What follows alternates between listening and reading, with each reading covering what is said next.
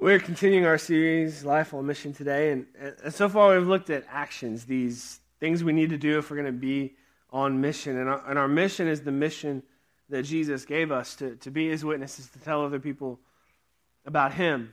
And what happens sometimes is that we get caught up in thinking that when we meet someone new, that we have to share Jesus with them right away. And, and sometimes we can slip into this thing where where we kind of view people as, as opportunities more than people, and, and we get it ingrained in our heads like if you know Jesus, you have to tell people about Jesus. If you have this great message, you have to share it. And we convince ourselves that within a few minutes of meeting someone, we need to tell them about Jesus. And, and if we convince ourselves of that, it's, it's a terrifying thought. Because it's uncomfortable. And, and so we get in that in our heads and then we don't share it with anyone, especially people we just met, because that just seems weird. But, but we also carry that over and don't really share it with anybody. Now, if you have the opportunity to share Jesus with someone you just met, if that opportunity truly, truly arises, don't, don't pass it up. That's great, go for it. But what we're talking about through this whole series eh, is this idea of witnessing. It's simply more effective when it takes place in the context of a relationship. And so those actions we've talked about so far connect and serve. Those are relationship building actions. You have to connect to people to build relationships with them. And at some point, serving them, meeting their needs is going to deepen that relationship. So we need to do that. We need to connect with those who don't know Jesus. We need to be willing to serve them, to meet their needs, to be good neighbors to them. And when we do those things, I believe that the opportunity will arise for us to share Jesus with them. And that word share um, that's our word for this week. That's our action for this week. And there's a quote that I've heard over and over again, um, too many times to count. And it's possible that you've heard it too. And it's almost always attributed to St. Francis of Assisi, who was an early church father from long ago. And the quote is often said this way, and people, people attribute this to him every time.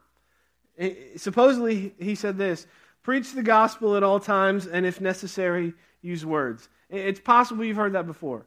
Um, I've had people who like use that as kind of their life verse, even though it's not from the Bible, and they say that's you know that's how I want to live. And there's a reason that that little quote is repeated so often, because it's a, it's actually a pretty cool concept. It's the idea that if you're truly a follower of Jesus, people should be able to tell without you having to talk about it. They, they should be able to tell before you open your mouth, just by the way that you live, by the way that you function, that you're a Christian. It should be that obvious. Your life should reflect it that well. It's a great concept, a great theory. And beyond that, it's also popular, I believe, because the talking about Jesus thing is the hardest part for a lot of us. And that quote, it kind of lets us off the hook. We say, preach the gospel, and if necessary, use the words, which is basically saying, if I can get away with not having to actually talk to somebody out loud about Jesus, I'm going to do that. And it kind of lets us off the hook. And it, so we like it because of that too. It's possible that some of you at some point in your life have been a part of a church that believed in and, in fact, pushed something like door to door evangelism. I have, and, and nothing was more terrifying to me than the idea of door knocking for Jesus. Um, we live in a world today where, where people don't prefer that you don't knock on their door.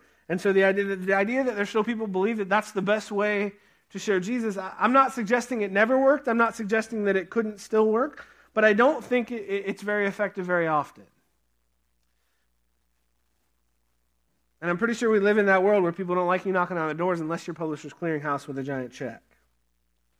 And what's really interesting is that if you look at Scripture, the word witness, this idea that we're talking about, it's almost always used in noun form, not verb. And, what those churches would say is, we're going witnessing.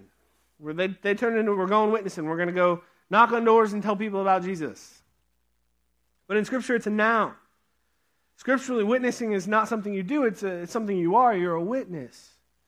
And so, if we go back to that quote, first of all, there is no true record that says St. Francis of Assisi ever actually said anything like that. He probably said some wise things, but somewhere along the line, somebody attributed this phrase to him, and it probably wasn't actually him. It's also more than likely that he never would have said anything like that because at some point. Words become necessary. You can live the way God wants you to live. You can live like Jesus. You can live that way every day in front of people, in front of the people in your life, in front of the people you encounter. You can do that, and that's great. My guess is that could even affect the people around you. But my guess is that it would affect them in the way that they would also start to live better, do the right thing, be a good person. But if they never know why you live that way, your reason will never be their reason. And so you can get to this point where you, you live well, but you never talk about Jesus. And so, like, man, I, you're just a good person. I'm going to try to be like you. And, and, your reason that really is because you follow Jesus is not their reason. Their reason is, man, you know, that guy was, seems like a pretty good guy. I need to, to do some better things. At some point, the words have to come out of your mouth. At some point, you have to tell them. You have to share. Um, Ed Stetzer wrote in an article, and this is great. He was referencing this, this misquote of St. Francis of Assisi. He said this Preach the gospel and when necessary use words is a lot like saying feed the hungry and when necessary use food. Eventually, you're going to need the words. It doesn't work to say those things. People aren't necessarily going to guess that the reason you act or live a certain way, or talk to them a certain way, or treat them a certain way is because of Jesus. They're not going to guess that. If you have the peace that God gives or the hope of heaven, people aren't going to necessarily know where you got your peace from. Maybe you're just a really chill person. If you have hope, they're not necessarily going to know where that hope comes from unless you tell them that the peace comes from God, the hope comes from God. So we have to understand that being a witness is not about talking incessantly about Jesus to everyone you meet, but it's also not saying anything, not saying nothing about Jesus to anyone ever. In Romans 10 13 and 14, it says this For everyone who calls on the name of the Lord will be saved. But how can they call on him to save them unless they believe in him? And how can they believe in them if they've never heard about him? And how can they hear about him unless someone tells them? At some point, the words have to come into play here. It's that simple, and yet we'd rather not talk about it out loud. Tim Harlow, who originated this whole series, he tells the story of a, a little, little kid that grew up in church talking to another kid about Jesus. And he goes through this explanation of how to get to heaven, and he says, if you want to go to heaven, you just have to believe in Jesus. This kid's got his head on straight pretty well. And so the other kid says, Are you saying all I have to do is follow Jesus and I can go to heaven? The kid says, Yeah. So the kid So if my mom wants to go to heaven, all she has to do is follow Jesus. The other kid says, Yeah, and if you don't want her there, just don't tell her. Again, witnessing, this is our one job. And the job is not complete if we never actually say anything about Jesus. It's what we're called to do. We're called to people let people called to let people know about him, what he did for them, and eventually that's going to require us to speak that out loud, to share that invaluable information. Paul writes in Acts 20, and at the point in Acts 20, Paul knows that his life uh, it's coming to an end soon, and he knows that pretty much everywhere he goes, they're going to throw him in jail. Um, he knows that there are bad things coming. This is this is not the the optimistic part of his life. He's optimistic about heaven, but he's not about this life. But here's what he says in Acts 20 24. He says, But my, wife, my life is worth nothing to me unless I use it for finishing the work assigned me by the Lord Jesus, the work of telling others the good news about the wonderful grace of God. Facing death that was going to come at some point, and let's be real, he was very aware that his death was probably going to be painful. He probably wasn't going to get off easy. He still said, My life is worth nothing unless I use it to finish the work that God has called me to do. That's something. It's the one job, it's the most important thing, it's what we're called to do. Philip understood that.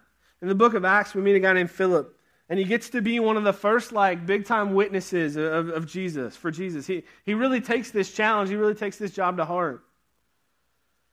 This wasn't very long after the church had started um, on the day of Pentecost, and, and there weren't all that many yet who were going from place to place talking about Jesus. And yet, here's Philip in Acts 8, 4, beginning verse 4. It says, But the believers who were scattered preached the good news about Jesus wherever they went. Philip, for example, went to the city of Samaria and told the people there about the Messiah. Crowds listened intently to Philip because they were eager to hear his message and see the miraculous signs he did.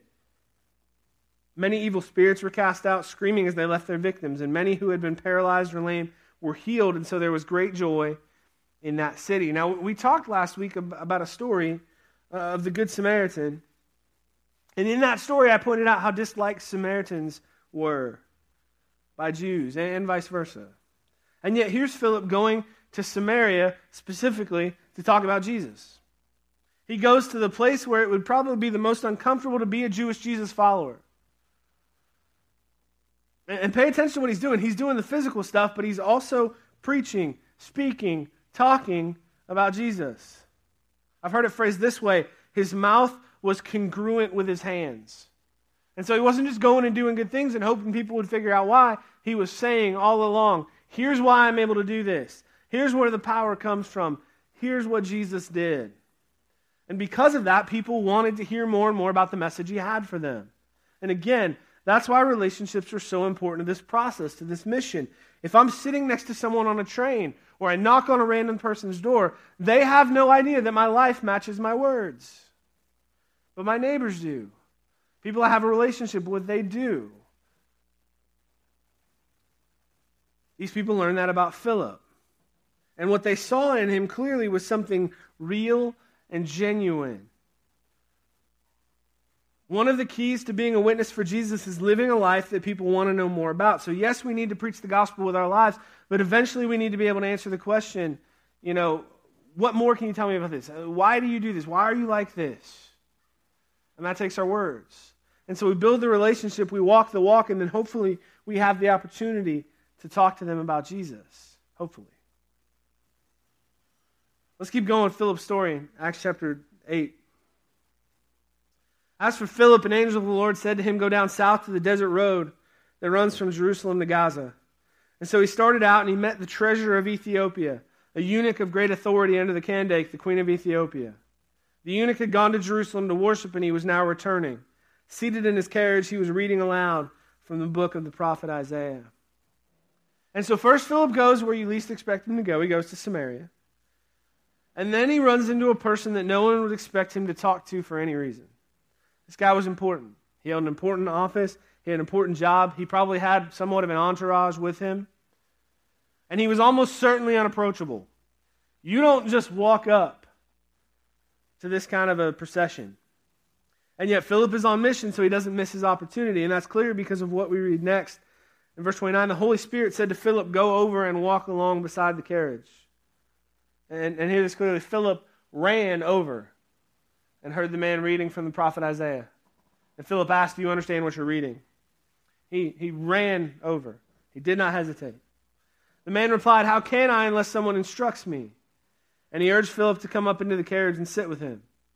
And the passage of scripture he'd been reading was this He was led like a sheep to the slaughter, and as a lamb is silent before the shearers, he did not open his mouth.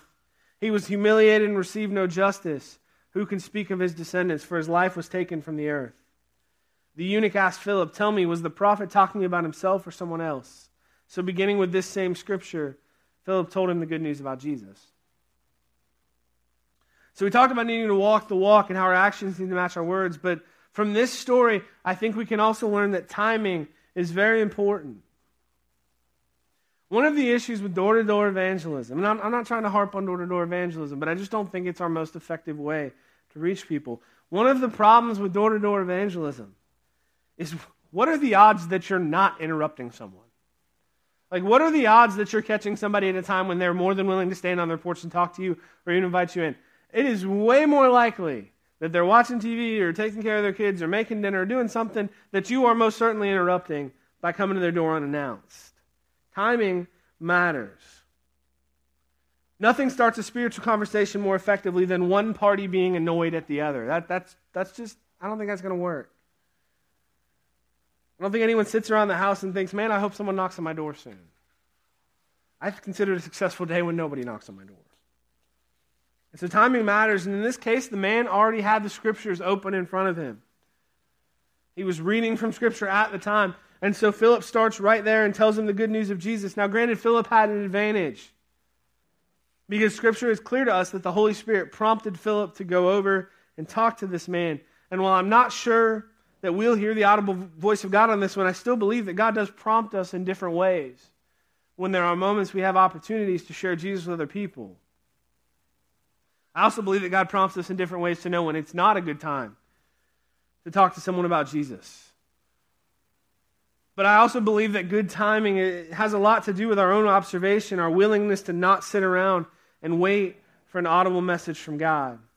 Ephesians 5, beginning verse 15, reads this way so, so be careful how you live. Don't live like fools, but like those who are wise. Make the most of every opportunity in these evil days. Don't act thoughtlessly, but understand what the Lord wants you to do. God gives us the wisdom we need to live and act and make choices without waiting for a sign or an audible voice from Him. If it seems like good timing, it probably is. If it doesn't, it probably isn't. And I love how Philip handles this conversation with, with the Ethiopian eunuch. He, he respects him. He doesn't offend his religious beliefs or his position. He simply takes the Bible and shows him Jesus. You know, Paul wrote in 1 Corinthians chapter 9, verse 22. This verse is very interesting. We don't go to this verse very often, but I like it. He said this. He said, When I am with those who are weak, I share their weaknesses, for I want to bring the weak to Christ. Yes, I try to find common ground with everyone, doing everything I can to save some. We always read different versions of this, but I, I love the wording there. Yes, I try to find common ground with everyone, doing everything I can to save some. Find the common ground and lead from there. And, and for this guy, even though he had so little in common with the Ethiopian eunuch, they both were studying the scripture on some level. It was a common ground moment. It was a window into this guy. And he goes from there and shares with him. And I love that Philip starts the conversation with a question. I love it. So often we think we have to know exactly what to say, or we're afraid to ask a question because that might lead to them asking a question, and we might not have the answer. And, and here's Philip very simply asking the man, Do you get what you're reading? And he's really just saying, Is there anything I can help you understand there? I'm here if you need me, kind of thing. Jesus did that a lot. He asked a lot of questions. It's a, it's a simple conversation starter, but it can be so profound. When you ask a question of someone, what you're communicating to them is that you care what they think, that you care what they have to say. It's not, I'm trying to sell you something, it's, I value something. I want to share that with you. And if the conversation is about Jesus, all the more important to make sure someone knows that they're valued and that they're not just trying to be sold, you know, something. You're not trying to sell them Jesus, you're trying to introduce them to Jesus. There's a difference. And so asking questions is a good way to figure out if the conversation even has the potential to take a spiritual turn. Because one question often leads to another, and an exchange becomes a conversation. And even if it never turns spiritual, conversations lead to relationships. Down the road, the door for a spiritual conversation may, in fact, be wide open. A wise man once said that the best evangelistic tools that we've been given are stuck to the sides of our heads, our ears. Philip asked a question and then he listened, and because of that, he knew where this man was. He was able to lead him to Christ. And down the road, he baptized him when they came to some water. So often we're so worried about knowing the right thing to say and we don't sit back and take the time to listen. Listen, there may be somebody in your life that you have no idea, no idea, has a, has a spiritual past, or, or was a Christian at a different point in their life, or grew up in the church. And if you never give them the chance to share that with you, you may be trying to witness to somebody who already knows up to a certain point. And if you're not starting at the right place, it just doesn't make a lot of sense. And so we have to be willing to listen to figure out where people are. And I get it, we're much more comfortable talking about other things than talking about spiritual things. We, would rather talk about weather or football or family. But if you spend enough time with someone, eventually there's going to be something that's going to lead you into spiritual conversation, and you need to be willing to go down that road and to make sure that it's that a conversation. Think about one of the blind men that Jesus healed for just a moment. In John chapter 9, says Jesus was walking along, he saw a man who had been blind from birth. Rabbi, his disciples asked him, Why was this man born blind? Was it because of his own sins or his parents' sins? Which is such a flawed way to think, but it's kind of what they believed back then that if you had some sort of affliction like this, It was because of sin. So Jesus replies, It was not because of his sins or his parents' sins. This happened so the power of God could be seen in him. We must quickly carry out the task assigned to us by the one who sent us. The night is coming, and then no one can work. But while I am here in the world, I am the light of the world. Then he spit on the ground, made mud with saliva, and spread the mud over the blind man's eyes, which is gross, by the way. I remember this lesson in little kids' Sunday school class, and the idea was just like, really? Like, why do you have to do it that way? He told him, Go wash yourself in the pool of Siloam, which means keep the nasty spit mud on your eyes for a while while you walk to the pool. And so the man went and washed and came back seeing. And his neighbors and others who knew him as a blind beggar asked each other, Isn't this the man who used to sit and beg? Some said he was, and others said, No, he just looks like him. Now, this is more common than we realize. When, when Jesus would perform these miracles and he would heal somebody, and it was an obvious physical change, there were always people who would try to say, oh, no, that's not even the same guy. Like, I know you think that's the blind guy and now he can see. It's not even the same guy. I know you think that's the guy that's been laying out here begging that couldn't walk, but that's not the same guy. It's a different guy. But here's the thing people were trying to figure out who he was. This moment, this would have been the formerly blind man's chance to avoid the conversation. He could have just let them believe it wasn't him. He could have just walked away. It's the moment when someone says, Hey, I hear you're a Christian. Or, Hey, don't, don't you go to church? And we have the choice. Either we walk down the road to a spiritual conversation or we shrug them off. And that was this guy's choice too, but he didn't, didn't hesitate. That, that story continues with this. But the beggar kept saying, Yes, I am the same one. Notice it says he kept saying, I am the same one. And they asked, Who healed you? What happened? He told them, the man they called Jesus made mud and spread it over my eyes and told me, Go to the pool of Siloam and wash yourself. So I went and washed, and now I can see. He doesn't try to tell them anything deep or theological about this Jesus that he met. He doesn't overcomplicate things. He simply tells them what it was that Jesus did for him. He was blind, now he can see. Later on, these same people, they ask this man, they say, Well, where did Jesus go? We want to talk to him. And he doesn't know. And so he simply tells them he doesn't know.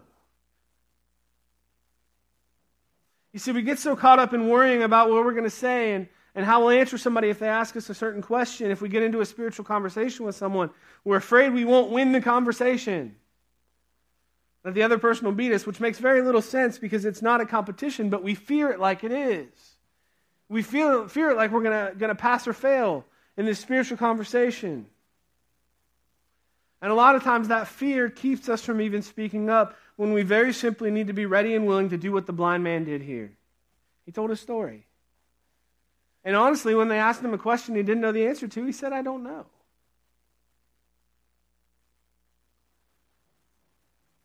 We're going to have opportunities to share, it's inevitable.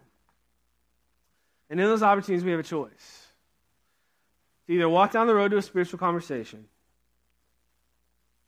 or turn around and go the other way. What all we really have to do is tell our story. What has Jesus done for me? And you know what? If they ask a question we can answer, I don't know everything. But I can try to find out. I don't know how all the animals fit on the ark. I don't know any of that kind of stuff. I don't know if dinosaurs appeared in the Bible in any way and it's just phrased differently. I don't, I don't know all those questions people try to trip people up with. The odds are somebody's not going to ask you a question like that. The odds are they're going to ask questions that are more like this what, Why, why does this matter? Why, why is this so important to you? Has this actually made a difference in your life? Has anything actually changed in your life as a result of knowing Jesus? Those are the kinds of questions people really want to know, and those are the kind of questions I'd like to think we'd be able to answer. Again, I think for us it comes down to this. If we're going to be on mission, if we're going to be witnesses, if we're going to do that, we have to be willing to share our story. And that means using words. That means speaking out loud. Let's pray.